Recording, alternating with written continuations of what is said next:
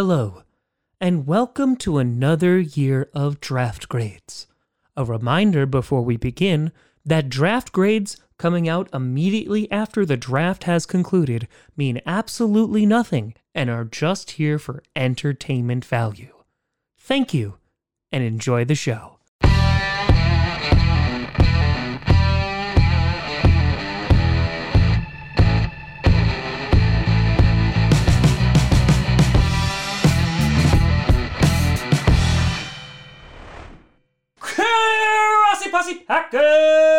Nation. Welcome to an episode of Podcast the Podcast where you don't have to be fan, but it sure does help. I'm your host, Tom. Well, I'm a teacher, so my draft grades they hold more weight than anybody else, right? Grossi, and today we are going to be grading the Green Bay Packers 2022 NFL draft. And as I said in the intro, these are purely for entertainment. The proper time to evaluate a draft is three years after. And so this year I will be grading the 2019 Packers draft. So I'll be doing that in a few weeks. But it's always fun to kind of go through and whether it's different divisions and especially for your own team to kind of just judge based off of value, based off of the prospect itself, and assign a grade to it. Before we get to that, I want to do a big shout and thank you to some brand new patrons and YouTube members. First on the Patreon side things, we have Martin Lee, we have Ace of Spades 92. Pamela Nelson, and Carter Ferris 7. A big shout out and thank you to you. And over on the YouTube side of things, we have James Ria, we have Cody HD, Postle121, Foster Vaughn, we have Andrew Patro, we have Jesse Hutzler, we have Martin Lee again, Michael Gibson, Thomas Paxton, and Ricey the masshole. A big shout out and thank you to you all. So, the way that we're going to do this is I'm going to go through each pick that the Packers selected during the 2022 NFL draft. We're going to talk about a little bit, do a little bit of recap. I'll give you my take on it in terms of the value for that player, on top of what their potential is and how they're going to fit within the Packers scheme. And then at the very end, we'll put a grade on it and we'll send you on your way. Sound good? Let's get to it. Starting off with our first pick in round one. The Green Bay Packers went linebacker Quay Walker, a pick that was met with some resistance from the fan base and, of course, other fan bases and outside media, immediately declaring that this was a reach. This guy would have been there when we were going to pick potentially in the second or the third round, and it was met with some disappointment. However, the video that I put out on Thursday mentioned Quay Walker as a potential guy the Packers could target in the first round. He had been climbing up draft boards over the past few weeks, and the Packers believed in him enough to draft him first overall, at least with their first pick. So much so that they loved Devonte Wyatt and were afraid that he wasn't going to be there when they selected again at 28, and they still chose Quay Walker over him. Now, why did they love Quay Walker so much? Well, inside linebacker was a position of need. Yes, they brought back De'Vondre Campbell, which is excellent. However, Behind that, you had Krys Barnes, who again, I think is a solid player, but I think that they wanted to invest some actual draft capital into that. Now, why Quay Walker as the player? Well, the guy was great for Georgia. Not only is he great in run defense, but especially good in coverage. He had over 500 passing snaps and didn't allow a single touchdown. And the thing that stood out to me was Gutey basically explaining that as he watched Quay Walker and watched him get more opportunities on a very good Georgia defense, he saw that he was improving with every opportunity that he was getting. Because basically, what you're doing in the draft is you're not looking at their body of work and being like, wow, that's super impressive. Instead, you're looking at what their potential could be, right? So when Rashan Gary was drafted, I even mentioned this on what you saw on a bunch of his tape. He was super fast. However, what could happen is that he would get pushed by tackles and he would get bounced outside so much so that he wouldn't be able to get after the quarterback. And now look today, Rashan Gary has improved immensely as a player, didn't do a whole lot his first season, but now has become a staple so much so that the Packers believe in him to be paired up with Preston Smith and get after the quarterback. So with Quay Walker, they're looking to lock down the middle of the field, which had been a problem many, many times in the past. Now you have De'Vondre Campbell, you have Quay Walker there, and this is going to solve a lot of problems problems for the Packers. In addition, not only beefing up that run defense, I think it's also going to add to our pass coverage game. We've talked about the secondary and how the Packers really didn't target safety or slot corner and how that could be a problem. But here you have Quay Walker. If he could drop back in coverage, that's also helping out the secondary. And the Packers seem to want to be making a defense that is going to be a force to be reckoned with. They were obviously that versus the San Francisco 49ers. And I think that they're going to build upon that even more. You're going to have Jaire Alexander returning. And I think that they could be really fun. So people might think that this was a bit of a reach, but I think it's also safe to remind that projected value is completely and totally subjective. If this guy winds up being a stud for us, no one's going to care that if we got him at 22, 28, or if it was in the second round. Quay Walker brings a great skill set to the Packers. He's a consistent tackler, and the Packers loved him so much, they were willing to draft him over some of their other favorites in this draft. Following that, with their second pick of the first round, the Packers went defensive line, getting Devonte Wyatt, again from Georgia, doubling up here. And this guy's 6'3, 307 pounds, and we've talked about him on this channel before. I was able to predict four guys that the Packers wound up drafting in the same mock draft, which little pat on the back. But Devonte Wyatt, I absolutely love this pick. I know people wanted to go with Jordan Davis. He was a bit younger and I think had a little bit more of an upside. But getting Wyatt at the end of the first round, I think was an excellent move. I love the value here. And on top of that, I love what he brings to this team. He's incredibly athletic. His upside is tremendous. And we finally have a guy pairing with Kenny Clark. Defensive line was one of the needs I mentioned before this entire draft season began. And now they've addressed that. You now have a defensive line that is made up of Kenny Clark, Devonte Wyatt. You're going to have Preston Smith. You're going to have Rashan Gary, and you can move some pieces around. We also, of course, went after edge rusher in the draft, and we'll talk about that. But I am super stoked about this pick. I know people might have been a little bit upset that we didn't get a wide receiver in the first round, but I think the value that we got from these two defensive guys makes it all worth it. Following that, the Packers decided to trade their additional second round pick to move up and select Christian Watson, the wide receiver from North Dakota State. Now, as the night was unfolding, I wanted Watson or I wanted George Pickens, and they decided to go with Christian Watson. Right off the bat, the negatives about Watson small school, competition not as good, had some issues with drops.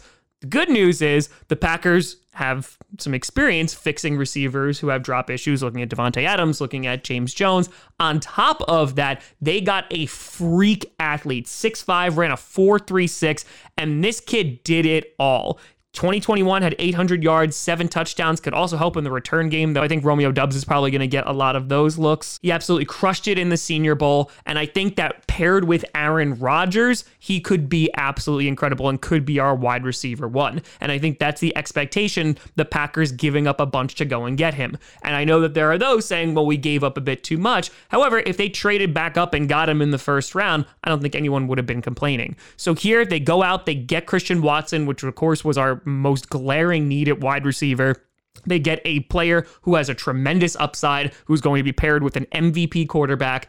And I couldn't be happier about this pick. Then going into the third round, they decided to address O line, going Sean Rhyan from UCLA. Nobody should be surprised that Gutey's deciding to beef up that offensive line. He did it again throughout the draft. He's played left tackle. He could move to guard. And again, he's versatile like some of the other picks that Gutey has done over the past few seasons. He's a good run blocker. And the biggest thing here, and why I think there's so much value here, is again, it allows the Packers to have options on where to put people. Who are they going to put at right tackle? There's going to be a competition that's going to go there. Elgton Jenkins could go there. Maybe he could go back at guard. Hell, and now we have backups for potentially left tackle in two guys. So I like this pick just for the depth alone, and it allows us to be a little bit more versatile and flexible along our offensive line. Following that, at pick 132, the Packers went with wide receiver from Nevada, Romeo Doubs, 6'2, return specialist. Love that. Can definitely help in special teams. 2021, 80 receptions, over 1,100 yards, and 11 touchdowns. And this is the guy who brings the speed over the top. He's going to stretch the field, he's going to get behind secondaries, and that's what Matt LaFleur wanted. Yes, you have Sammy Watkins who can have that speed, and now you have Christian Watson who also has that speed. Romeo Doubs could be a problem. He's another one. Now you have Aaron Rodgers throwing to a weapon like him. The potential is unlimited. He's had back to back thousand yard seasons, and while he could use a little bit more diversity in his route running, he's going to have time to do so because we are going to have a young wide receiver room. But again, this was a need for the Packers. They weren't just going to go out and get Christian Watson and be done. I still wouldn't be surprised if the Packers wind up going to get a free agent wide receiver. I know the roster's getting a bit thick right now, but they could bring somebody in like Julio Jones, which I wouldn't mind if he was healthy. But at this point, I love Romeo Doubs, and I think that was a great pick. Then at 140, the Packers decide to go get Zach Tom. Guy's played again all over the O line. He's played center. He's played tackle, 6'4, 304 pounds. Made Jermaine Johnson's life miserable going up against him, which I mean, he was originally projected to be a top 10 pick. On top of that, he was drafted eventually in the first round. This is another pick in which he's versatile. His pass block grade never dipped below 76.8 over his four years of play. And I think the Packers once again got a great O line piece in ensuring that Aaron Rodgers is not going to have to worry about a lot. Then with pick 179, we traded back with the Broncos, but we got edge rusher Kingsley Enagbare, and I love this pick. Another guy that I mocked to the Green Bay Packers. I think we got him for some amazing value here. Had a good senior bowl, had played 12 games, 29 solo tackles, seven for a loss, and that was back to back seasons. He had seven tackles for a loss, four and a half sacks. Doesn't get after the quarterback a ton, but is pressuring the quarterback. At a 92.5 pass rush grade. And again, what I like like about this is it gets depth at the edge position. We do have Preston Smith, we do have Rashan Gary. This gets us a little bit more ammunition there. We have a bit more depth. And so, God forbid somebody goes down, you can have someone who can compete and get after the quarterback a bit more.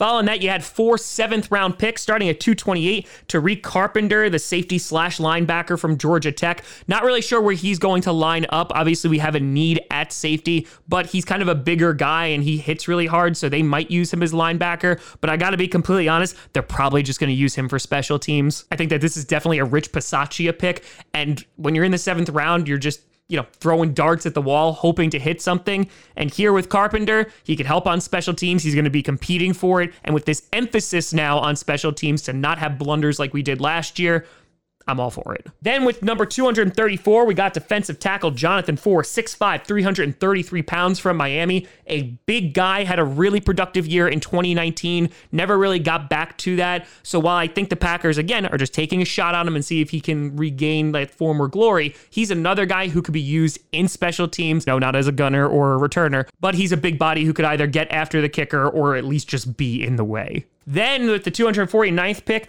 arguably the steal of the class. You got offensive tackle Rasheed Walker from Penn State, 6'6, 313 pounds. I mentioned in the video that I did on him that NFL.com had him as a projected third rounder. And if you saw around the league, it was kind of roughly around that third or fourth round. And the reason he fell so hard is because he did have an injury last year. On top of that, he allows speedy edges to get around him. But here, I just love the potential value. If he doesn't work out, you wasted a late seventh rounder. If he does, you look like a genius and it provides us more depth. And then finally, with our final pick at number 258, we got wide receiver Samori Toure from Nebraska, 6'1, 191. Had a great pro day, ran a 4'4'4. This guy I mentioned before, he beat Randy Moss's single game receiving record with 303 yards, transferred to Nebraska and had some success 12 games, 46 reception, 898 yards, and five touchdowns. Nebraska's offense kind of struggled last year. They weren't the greatest. So now you're pairing him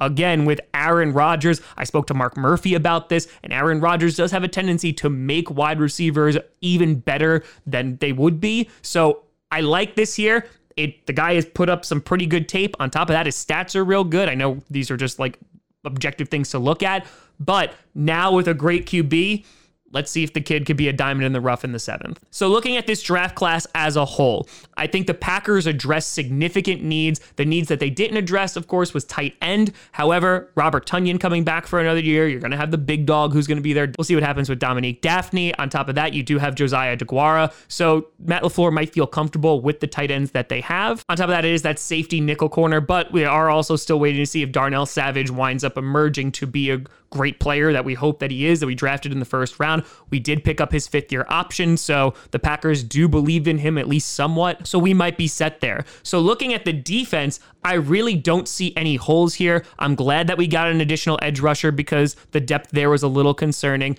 We shored up the inside of the field. We finally got another piece next to Kenny Clark, and this is after we went and got Jarran Reed from the Chiefs. And you look at our secondary, it should be one of the best in the league. Brought back Rasul Douglas, Jaire Alexander should be back. Eric Stokes coming into his second year, had a great rookie season. I'm pumped. Of course, you have the safeties of Adrian Amos and then, like I said before, Darnell Savage. This defense has potential to be a top five, top 10 in the league. Then you flip around, look at the offense. Offensive line depth, you got a ton of it in this draft. Going to protect Aaron Rodgers. Hopefully, if anybody goes down, like we did have injuries last year, Dave Bakhtiari not returning, Elgton Jenkins getting hurt, you're not going to have to worry about shuffling people around. We should have a dynamic run game. You have AJ Dillon and Aaron Jones. Aaron Jones also really good as a receiver. I'm sure he's going to have plenty of receiving yards. And while our wide receiver depth was a problem, here the Packers went out and got three guys. And even if two of them wind up working out, that's a home run. But going out and getting Christian Watson, I think that guy's ceiling is super duper high. He's freakishly athletic, and Romeo Doubs, at minimum, is probably going to be able to help us in special teams, and then he could be utilized in the offense in a bunch of different ways.